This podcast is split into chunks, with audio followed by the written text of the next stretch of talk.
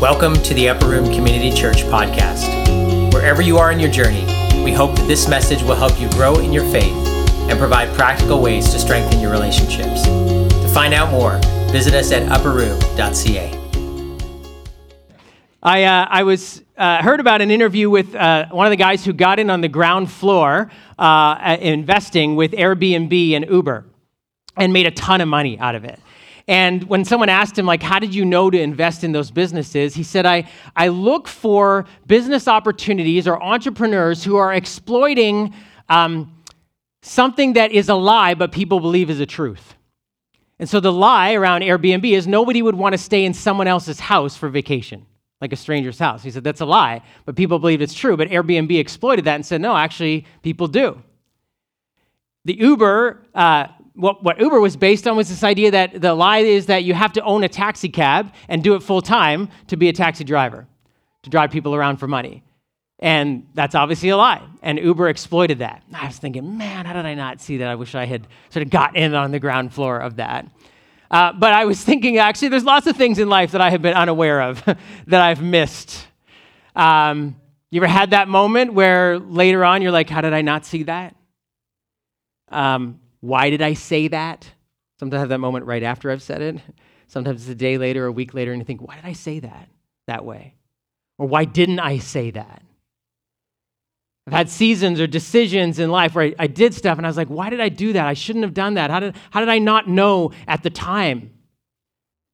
And, and, and if you're anything like me, you've had those experiences too. Um, things in life that you're not proud of, things you, you know you should have done, action steps you should have taken, things you should have said but didn't, or things you did and you shouldn't have, or seasons of life where you look back and go, What was I thinking during those times?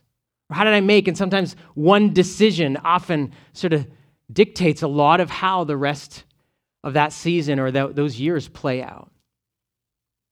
Our, our resolve in those moments when we become aware of them is to think, okay, I got to do better. I just got to be smarter about that. Like, I got to, okay, I got to learn from that. I got to make sure that doesn't happen again the culture we live in says, hey, like, you know, live and learn, and nobody's perfect, and hey, just move on, right? Move on is one of our sort of favorite ideas in the 21st century. Just, you know, just forget the past. We'll just sort of get better, do better. Now, for people of faith, we might have a more um, complex answer to that of like what happened. We would say, well, that's, that's sin. It's because I sinned. Now, sin, as I've said to you before, if you've been at our church for any length of time, we know actually, even though it sounds like a negative word, it's actually a hopeful word because it's a diagnosis, it's an explanation. It's saying, this is why. And that sin isn't just sort of doing bad things, but it's a way of thinking and being. It actually describes the brokenness amidst the beauty that we find in ourselves and in this beautiful world and our beautiful selves, and yet there's brokenness in every one of us. Someone said there's an infection that has not made everything in this world and everything about us bad and wrong, but it's taken what's good and it's infected it. And so there's, a, there's an infection that's actually in our world, in creation itself, the earth, and even in ourselves. And so we might say, okay, like sin is the problem. But even then, we might go, okay, so, you know, Jesus came and he died on the cross. We're in a season of Lent, which is preparing us to contemplate the suffering and death of our Lord. And as Christians, we say, well, we know that death was actually, even though it was the work of evil people, that God actually used that, that that was the way of us being forgiven of our sins. So we can say, okay, yeah, no, I'm forgiven, and I just gotta, now I'm just gotta like stop sinning, right? And, and do better at that. But even that, I have to go a little bit of a level further to understand ourselves. It's like if you have a house and you spend a lot of time living in and sort of decorating in the main floors, and you've got the furnishings that you want, and the paint colors, and the art, and the things set up just so, and uh, but then there's like this smell in the basement. It's kind of musty and damp. You notice it at certain times or seasons. So then you go down and, you start to realize there's a section of the carpet that's wet. And then, oh, this, the wall actually feels a little bit soft and damp here. And so you, you start to realize, wait, there's a problem actually here in the foundation. You rip away the wall and you realize there's water like coming in from the foundation. You think, okay, well, I got to deal with that. But even knowing, well, wait, why is it coming in? Where's that from? Was this dug, not dug properly? Do we not have a seal properly? Like, you actually have to get below the surface. And truthfully, for ourselves, we don't stop long enough to do this in our own lives to say, how do I get below the surface of saying, okay, like, there's this musty smell around decisions I make or stuff I do or in my marriage or in the way that I deal with my relationships or my friendships or my school, whatever. But okay, like, what's below the surface? What's actually underneath sin? If I were to rip away the drywall and say, what's going on in the foundation and why? For many of us, that's the level we actually have to go to in our lives to begin to understand what is going on with me. That maybe the root problems in my circle of friends that seem to keep occurring, the root issue in my marriage that I can't seem to sort of get past or seems to keep coming up, the root problem with the way I deal with my, the, my coworkers, either the people that report to me or the people I report to, or the fact that I sort of keep moving from job to job. Maybe have a, do I know what's below the surface? And out of the hope that somehow I could get to the bottom of this to really begin to understand what's going on and not just put new coat of paint on the walls, but say, I got to deal with the foundation. The scriptures actually that we're going to look at this morning um, helps us understand that. It's in the, the book of Romans, which is a, a letter that the Apostle Paul wrote to the church in Rome, Rome, good, okay. You're tracking with me. Uh, as a new church, young church, uh, full of Jews and Gentiles. And, and actually, even more Gentiles than Jews. And Jews were, uh, the, the earliest Christians were Jewish people because they had come to understand that Jesus was the Messiah, the one that the Jewish people had been waiting for. It was going to be God's deliverer, God's way of redeeming them. Um, but then you had all these other people who didn't have any of that story, weren't connected to the Jewish sort of tradition, who were starting to believe, like, wait, he's my Savior too. He's my Lord too. And so the church is exploding at this point. And so the Apostle Paul is writing a letter to the group of people to explain to them what is going on in the world and why Jesus really is the Lord. Why really he why he really is the good news to begin to understand in a sense what's below the surface not in this individual's life, in this individual's life, but in everyone's life, whether you're Jewish or Gentile, no matter what your story is. This is actually the beginning of Romans chapter 1 is Paul's explanation of what is under the surface, behind the drywall, if you will, right into what's seeping into the foundations. Paul says, okay, and that's this opening chapter of the book of Romans saying, here's what's going on. And so we want to start there this morning. And here's what he says. Now, stay with me because this is one of those passages that maybe if you grew up in one of those churches where there was a lot of fire and brimstone, you're like going to start twitching because this sounds like it. But stay with me, okay? The wrath of God, Paul says, is being revealed from heaven against the godlessness and wickedness of people who suppress the truth by their wickedness, since what may be known about God is plain to them because God has made it plain to them. For since the creation of the world, God's invisible qualities, his eternal power and divine nature have been clearly seen, being understood from what has been made, so that people are without excuse.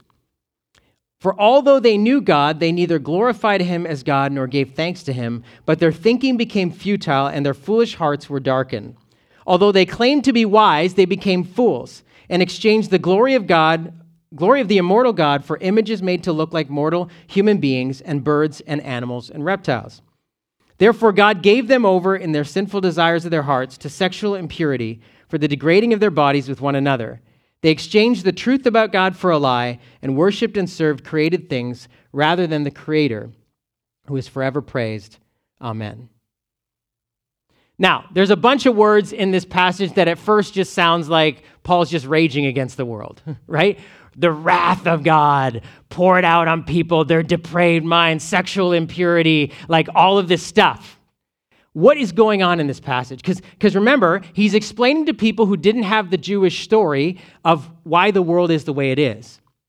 The Jews, the account of the beginning of the world was maybe some that you are familiar with, which is in Genesis 1 and 2 and 3, Adam and Eve in the garden.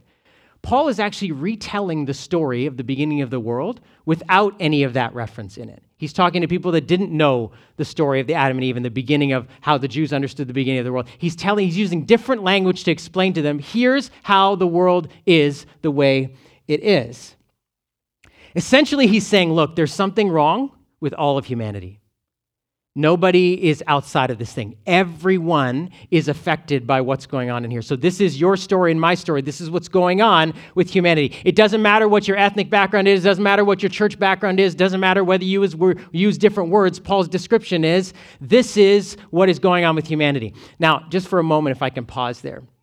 If you're here and you're exploring faith and you're trying to figure out, is all this really true? Does this make sense? One of the things that makes me continue to be a follower of Jesus and to read the scriptures is because I believe it doesn't answer all my questions, but it is the best explanation through which I can understand the world. It actually helps me make the most sense of what's going on in the world.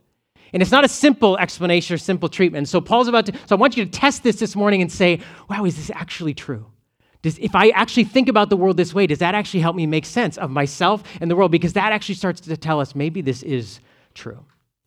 And so he says there's something wrong with all of humanity that is leading to all kinds of behaviors, and things are not the way they were supposed to be. And he uses the word exchange twice. He says there's been this exchange going on that human beings have made. Human beings have made an exchange that has led to the world being the way it is, that has led to you and me being the way we are. And in fact, he says there was an exchange of something true for a lie. There was an exchange of something true. In other words, human beings took something that was true and exchanged it and took a lie instead. And he said, that's what's wrong with the world. There is an exchange. At the root, at the center, at the core of everything that is wrong with humanity, in here and out there, is the exchange of truth for a lie. A lie sits at the center of all that is wrong in the world.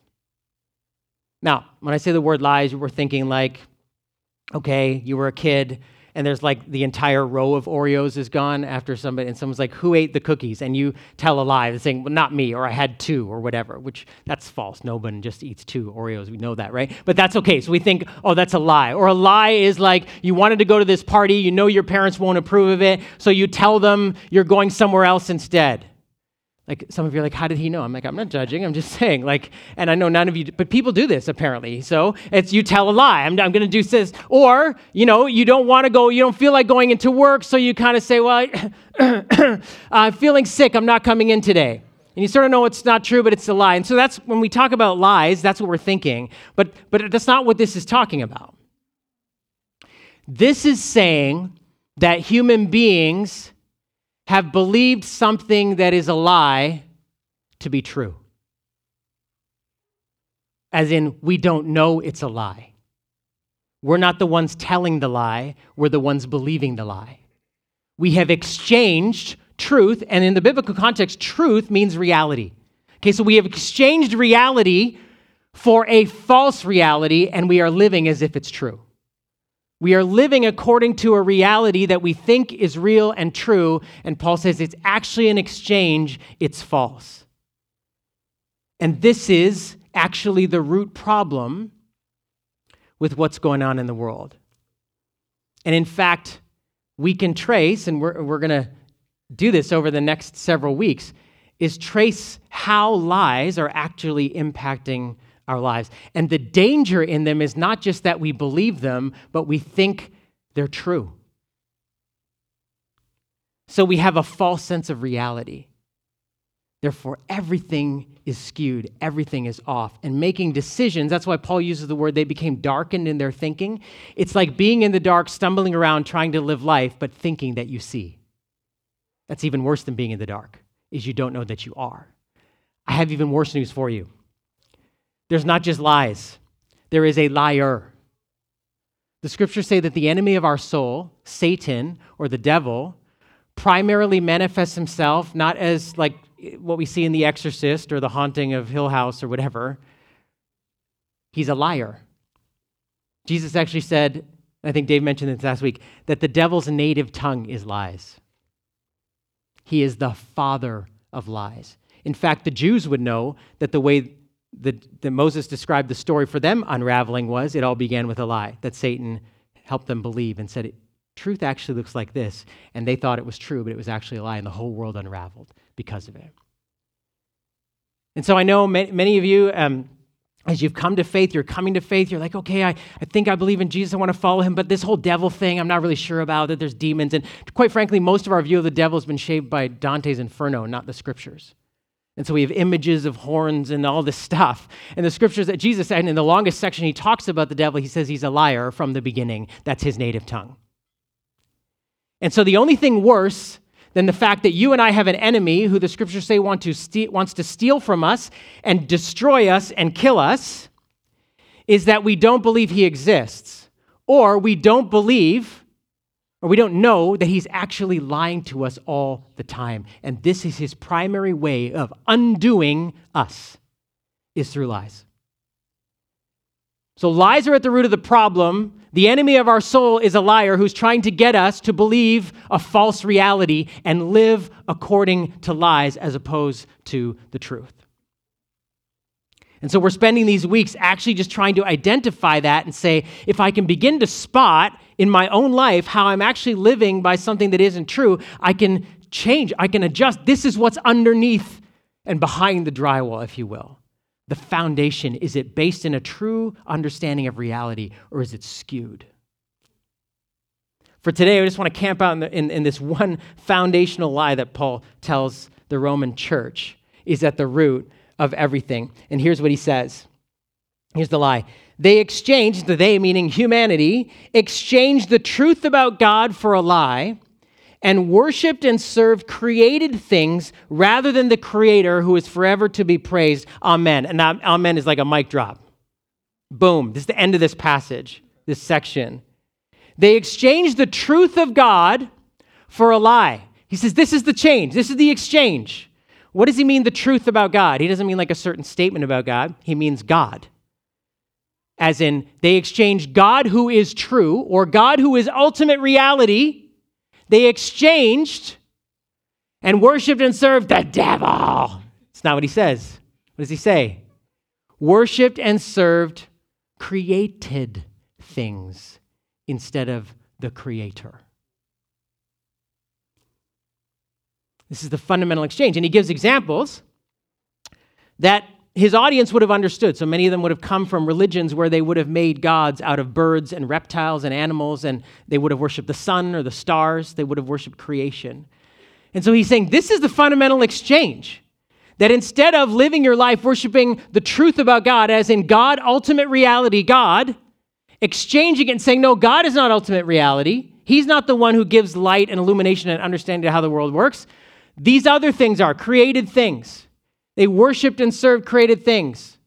The sun, this, now the sun I can totally get how I would worship the sun if I didn't worship Jesus because seriously, like I'm I'm brown. I just I don't do well with this cold, you know.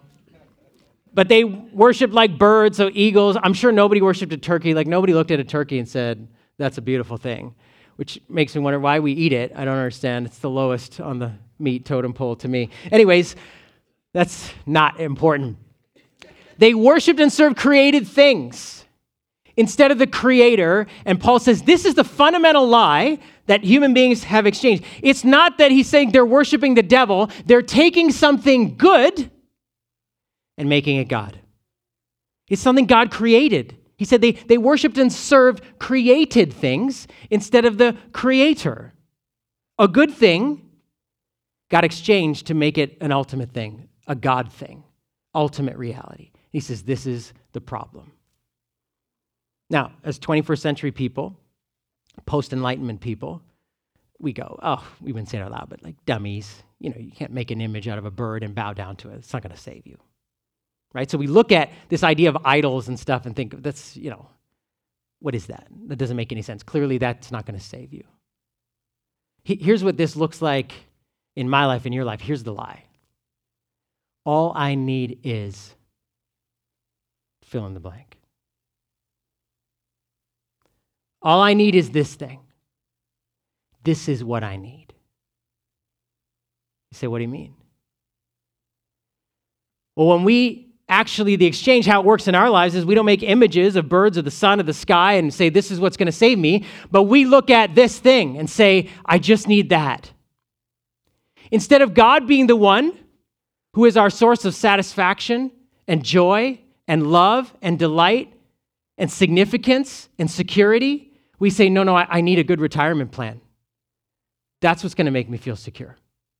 That I know in the future I'm going to be okay. I need, I need my health. I need to make sure that I'm healthy. Or I need to make sure that I look good, that I can keep the beauty that I had when I was 20 or whatever. Or I want to have that image. If I can have that, that will tell me I'm okay.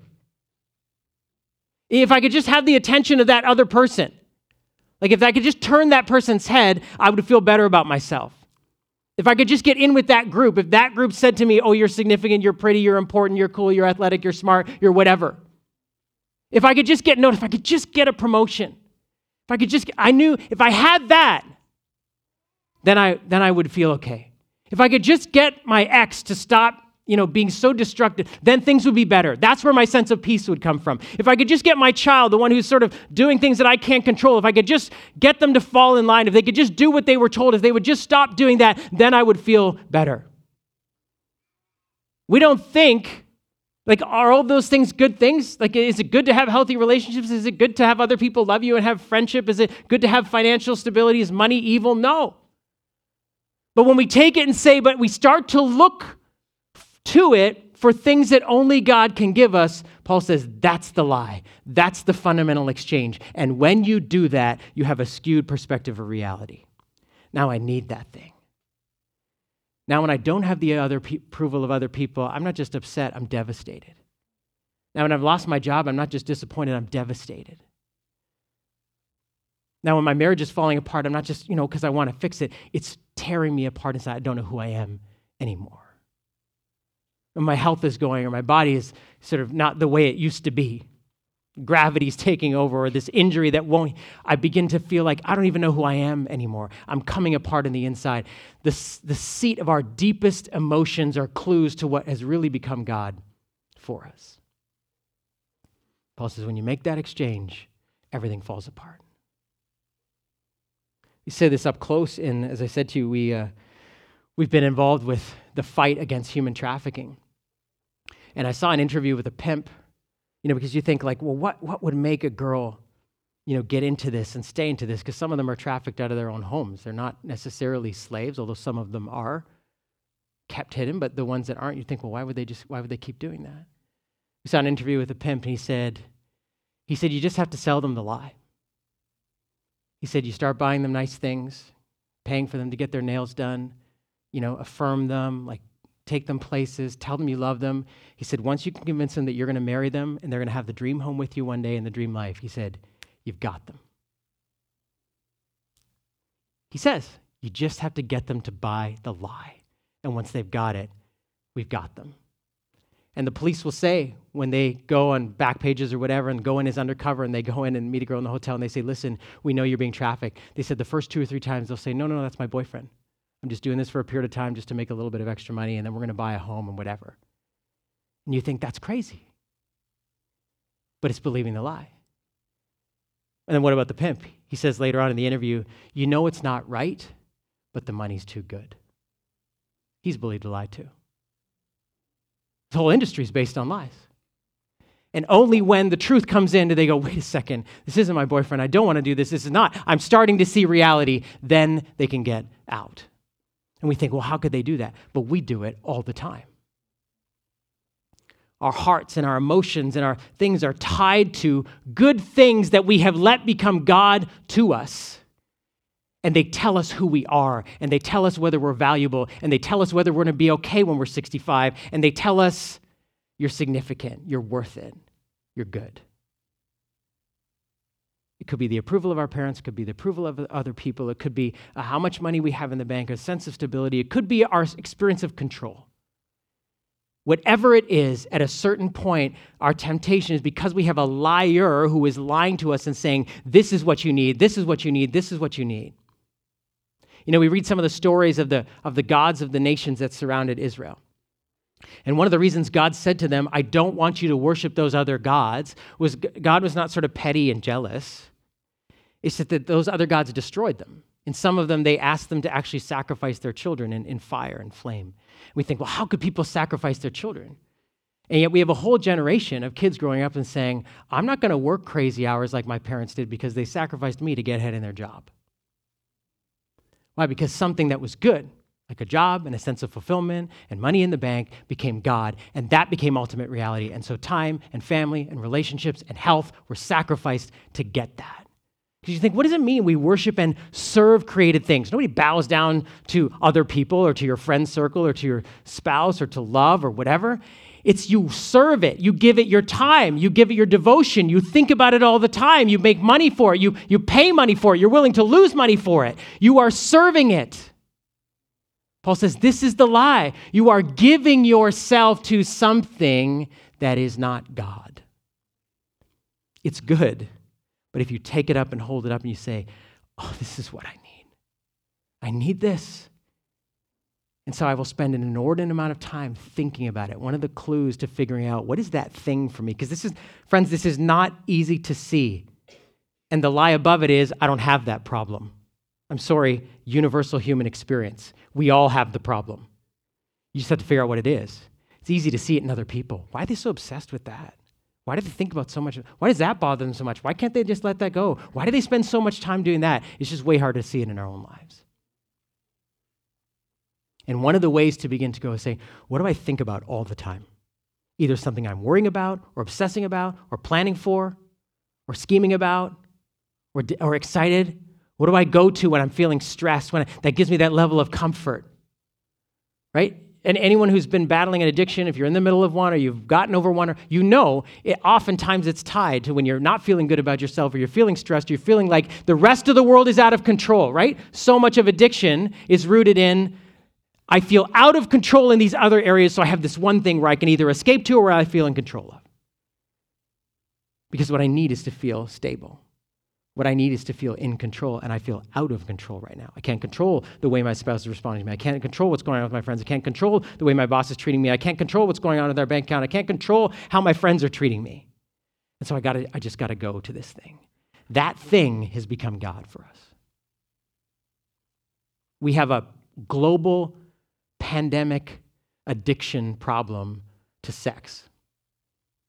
They say that like 70% of men and like upwards of 35% of women are addicted to pornography. Why? Because when you take God and transcendence out of the picture, you don't lose that desire for heaven on earth. And so the orgasm becomes 30 seconds of heaven on earth because we need transcendence. We need that experience and fulfillment. And yet, the reason God asks us to worship Him and not sex, even though sex is this good thing He's created, is because anything else you worship will enslave you.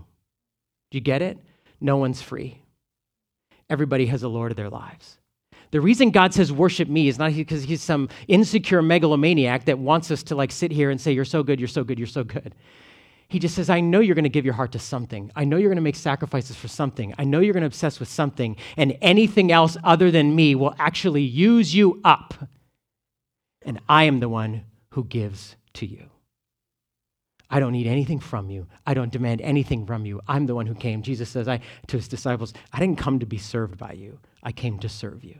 He is the one Lord of our lives that if we devote ourselves to, we actually become more of who we're meant to be and not less.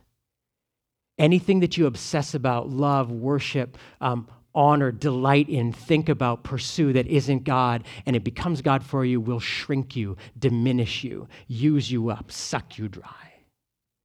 The reason God says, Love me, delight in me, get your approval from me, get your significance from me, get your satisfaction from me. And then everything else, all those good things begin to just have their rightful place. And so this is really about just beginning to understand what is it for me? What is going on in me? And it's different in different seasons of life. You know, one of the things that became apparent to me when I when I became a parent, I had three young kids and kids do crazy things. And sometimes they fight with each other and they get all mad or whatever. And I was just like, why do I get so mad at them when they're mad? Okay, so they're mad. Why do, why do I get mad? And I started to realize it's because control is a bit of an idol for me. I like things like, I just like to be happy all the time. I have an intolerance for unhappiness. My wife said to me once, You have an intolerance for negative emotions. I was like, Okay, okay. Shouldn't everyone? No, and I, it even labeled certain emotions negative. I'm like, I don't like that. I just be in my happy place. And then when my kids are like fighting with each other, it's like wrecking my happy place. So then I get mad at them. Right? And as I'm going, why? What is it? And I had to get below the surface rather than going, oh, I shouldn't get mad at them. Oh, they're just, it's like, no, no, what's, what's actually going on in me? It's okay to have my house a little bit upside down from time to time. It's okay if other people are emoting and having a meltdown. I got to help them through that. But I don't need to get sucked into that. I need to help them. I need to love them. I need to serve them. I need to parent them. That's why God put me in their life, not to get absorbed in it. But what is it about? And when I started to realize, oh God, my sense of well being and enjoyment doesn't come from things being happy all the time. Things may be completely upside down. And I do have an intolerance for it because I want that. That tells me, oh, I'm good, I'm happy. It's like, well, happiness is a bit of an idol because life isn't always that way. And sorrow and pain and sickness and trouble and trial and things that persist and don't go away are a part of life. I also realized for me the approval of other people is often has become God. And it got worse when I became a pastor because you're serving people. And someone, come, someone comes and says to you and say, oh, you know, VJ, like what you said kind of hurt me. You know, which you do. Right? I am a sinner, right? Like I'm going to mess up. And, and you're, you're like trying to care for people. Or, you know, you just didn't care well in situations I look back after and I think, man, I blew that one. Okay, I need to learn from them. But why does that destroy me? Why do I go home and like chew on those words that someone said? They're supposed to tell me when, when I've hurt them. We're supposed to do that for each other. Why does it destroy me on the inside? Because, because up to that point, I, why did I feel good about myself? Well, because I felt like, okay, I'm doing okay. And then someone tells me you're not, and then I'm a mess. Some of us put our, our confidence, our, our idol is our, our, our, our good deeds, like we're, we're, a good person. And then suddenly we fail or we trip up and we say, you know, I, I've been three months clean or three years clean, and now I'm back. And we feel like we're coming apart. Because what had become God for us? Well, myself, like I'm, I'm doing good now, my behavior. Like that's where my, that's where my sense of security was. I'm doing, I used to be a mess. I'm better now. Or suddenly something comes up in our jobs or our marriage or whatever. The clue is, friends, the deepest sense of emotion the joy, the pain, the frustration, the anger. Below those things, what is fueling that? I don't know what it is for you, but here's what I know something that was super helpful for me. And I made it a rhyme so you could remember. Find the lie by asking why. Why? Why does that matter so much to me? And, and I'm telling you, it's like going into the basement and then finding the carpet and then ripping away the drywall and then like you got to keep asking why. Your first answer to that question will not lead you. Ask it again. Yeah, but why? Yeah, but why? Deeper, deeper, deeper until you get to the root of something you're saying out loud that you know isn't true anymore. You say it and you're like, wait, what? That's not true. I didn't even realize I believed that. You got to get to the bottom. You find the lie by asking why. And I'll tell you, you probably need other people to do it with you because we don't want to go there. We don't want to know what's below the surface. I'll tell you, it's very troubling, right? Because I sometimes think I can deal with my life up here. When I start to realize the root things, I'm going, holy cow, I don't know how to fix that. I don't know why I feel that. I don't know where that comes from. I think I believe that my whole life. And I remember we were going through this a few years ago, and my wife says to me, I think I'm going to live with these things my whole life. And I was like, Yeah, no, probably. She said, Oh, that makes me feel better, actually. you know, like in the sense, like, this is the human journey. This is the human experience. We are constantly doing this, taking good things and making them God. And so when Paul writes, it's not something you're cured of, it's the lifelong journey of saying, You're God, you're God, you're God. These things are not.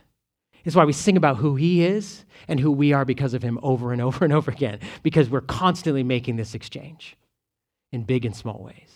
And so this is actually a lifelong journey, a lifelong practice of finding the lie by asking why. And so I would encourage you don't do this alone. Find a trusted friend. Even maybe ask them, hey, what do I, what do I talk a lot about? What, what is most, how do you perceive me in our conversations? As a spouse or a friend or family, what's always coming up for me? Or what do you notice I get angry about a lot? Man, those are dangerous questions, right? But I'm telling you, why, why can we not be afraid to ask them? You know the, the word or the name that the disciples called Jesus the most? Teacher, rabbi.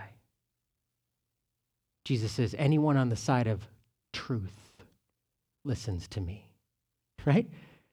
God has sent his son to save us by teaching us truth. It's one of the ways Jesus saves us. That's why Jesus didn't just come to die. Otherwise, why did he live? We don't need the gospel, we just need the last couple of chapters of each of them. What's the point of all the talking? He's teaching, he's setting us free. That's what he says. You know the truth, and the truth will set you free. That's why you can go down into this basement, in this hole, because Jesus is with you, right? When it says that he went down into hell with us and that he, he's the one who silences the voice of the enemy. He's the one who defeated the devil. He goes into that pit with us because he has faced the lies of the enemy himself. And he says, Let's look at this together. And why? So that you can be free. The truth will set you free. That's why we do it. That's why we're not afraid to ask. Because Jesus, the teacher, the rabbi, is coming with us as we follow him and say, Jesus, help me know the truth so that I can be free. Worship team's going to come up and lead us in a song of response, but I want to just take a moment and pray for us. We also have a prayer team that'll be over here after. For some of you, you may say, Man, like I need that. Like I got to just, I don't know, I'm just going to ask for prayer to find this thing. Or maybe you know what it is. Maybe it's already come up for you. Maybe you're like, This thing's wrecking me. It's using me up. It's sucking me dry. I want freedom from this. I just want to pray for us and then we'll sing together. The song we're about to sing says, Jesus, the riches of your love will always be enough. Uh, that's just so not true for me, and I want it to be. There's so many other things that we go to, God.